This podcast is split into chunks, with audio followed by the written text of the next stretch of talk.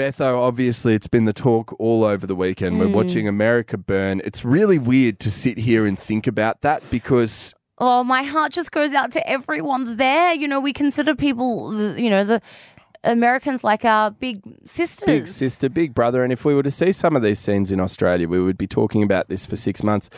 Now, a friend of the show, uh, Amelia Adams from Channel 9, she has uh, been based in New York. We only spoke to you a couple of weeks ago, mate, because of bloody coronavirus. Now you got yourself in a riot. You're standing out the front of the White House. Can you please tell us what is the mood there as we speak? It is crazy, guys. I actually, um, it started as a really lovely, peaceful protest today. Thousands of people marching uh, to the White House, to the president's doorstep. Although um, they've blocked off the big park, Lafayette Park, in front of the White House, which is usually open, and there's a series of barricades. Everyone was protesting, and they held a moment's silence for George Floyd, and you know, calling for change. And then about half an hour ago, it got it got pretty tense, and um, thousands of protesters jumped the barricades and have pushed through to the next fence, which we're now standing at as well. And in front of me, I'm looking at a line of armed Secret Service, U.S. Park Police, National Guard, just staring down the crowd, uh, who are chanting intermittently, "Stop! Don't shoot! Justice for George! Um, Black Lives Matter!" And actually, there was a really lovely moment. Um, just before you called, where everyone here got down on one kneel and just called out, Oh. kneel for George, kneel for George. And, you know, it would have, geez, it would have been powerful if the cops had have, and the Secret Service had have just, had have just knelt. And of course they didn't. Um, and I think it would have really diffused the situation. And we've seen police forces around different parts of the country doing that in the last 48 hours, which has been beautiful. And that didn't happen here today. So it's very tense. Um, and uh, it's just that sense that you know they're going to jump this next fence or something's going to go. And of course, Mate. the concern is we'll see a repeat of last night when this whole area was, you know, it was on fire. I'm sure you saw Oh. the on pictures on the Today Show, but there were just near the White House, buildings burning and vandalised, and really, really scary stuff. And I was here. Remember speaking to you from New York just before that. Yeah. I was in DC for two weeks when the coronavirus was kicking up off, and you know, I think we said, what, what else could happen? Uh, I I mean, in the middle of this global pandemic, this is just an unprecedented, horrific. We and- can and hear them in the background. Yeah, moment. Amelia, what are they saying? yeah. What What are they saying in the background? What are they chanting there, mate? Uh, some things I can't repeat about the president who uh, has chosen not to uh, put his head up today, which is Is he in the White know, House? Sorry, I was going to ask you. Is he there now? Yeah.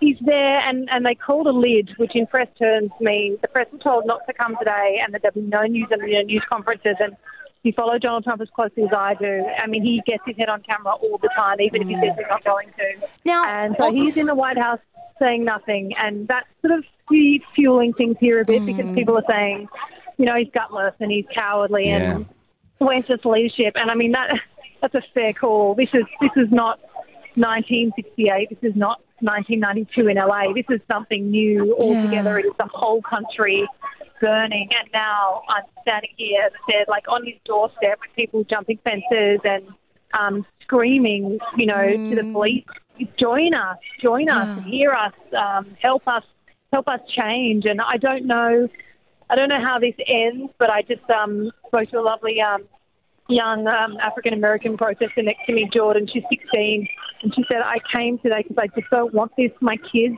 Like, I don't want another generation of Black Americans to have to live differently and feel inferior." And um, you know, hearing those stories are really sad, and I just hope that those sorts of stories aren't.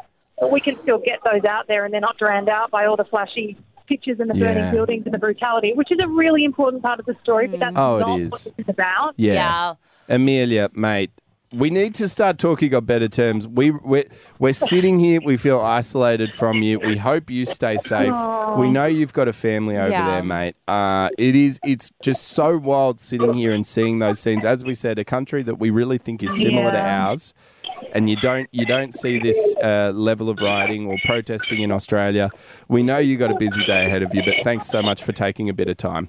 Oh, that's all right. And thanks, guys, for um, for acknowledging that. I just got a text from my husband in the middle of all this that said, move to America. They said it'll be awesome. Oh Oh, gosh, yeah, that was that was um while. when Oh, Barack mate. Obama was the president, though. Now we, so said, very we different. said this to you four weeks ago. Just bloody come home, Amelia. I Seriously, know. two weeks of Yeah, quarantine well, is nothing compared to. Yeah. Oh, you know. mate. Oh. Anyway, look, you're doing an amazing job over there bringing these scenes to life. You can catch it on Channel 9. Amelia, thanks so much, mate. Thanks, guys. We'll keep up to date with you. Get up with Nick and Beth. On Hit.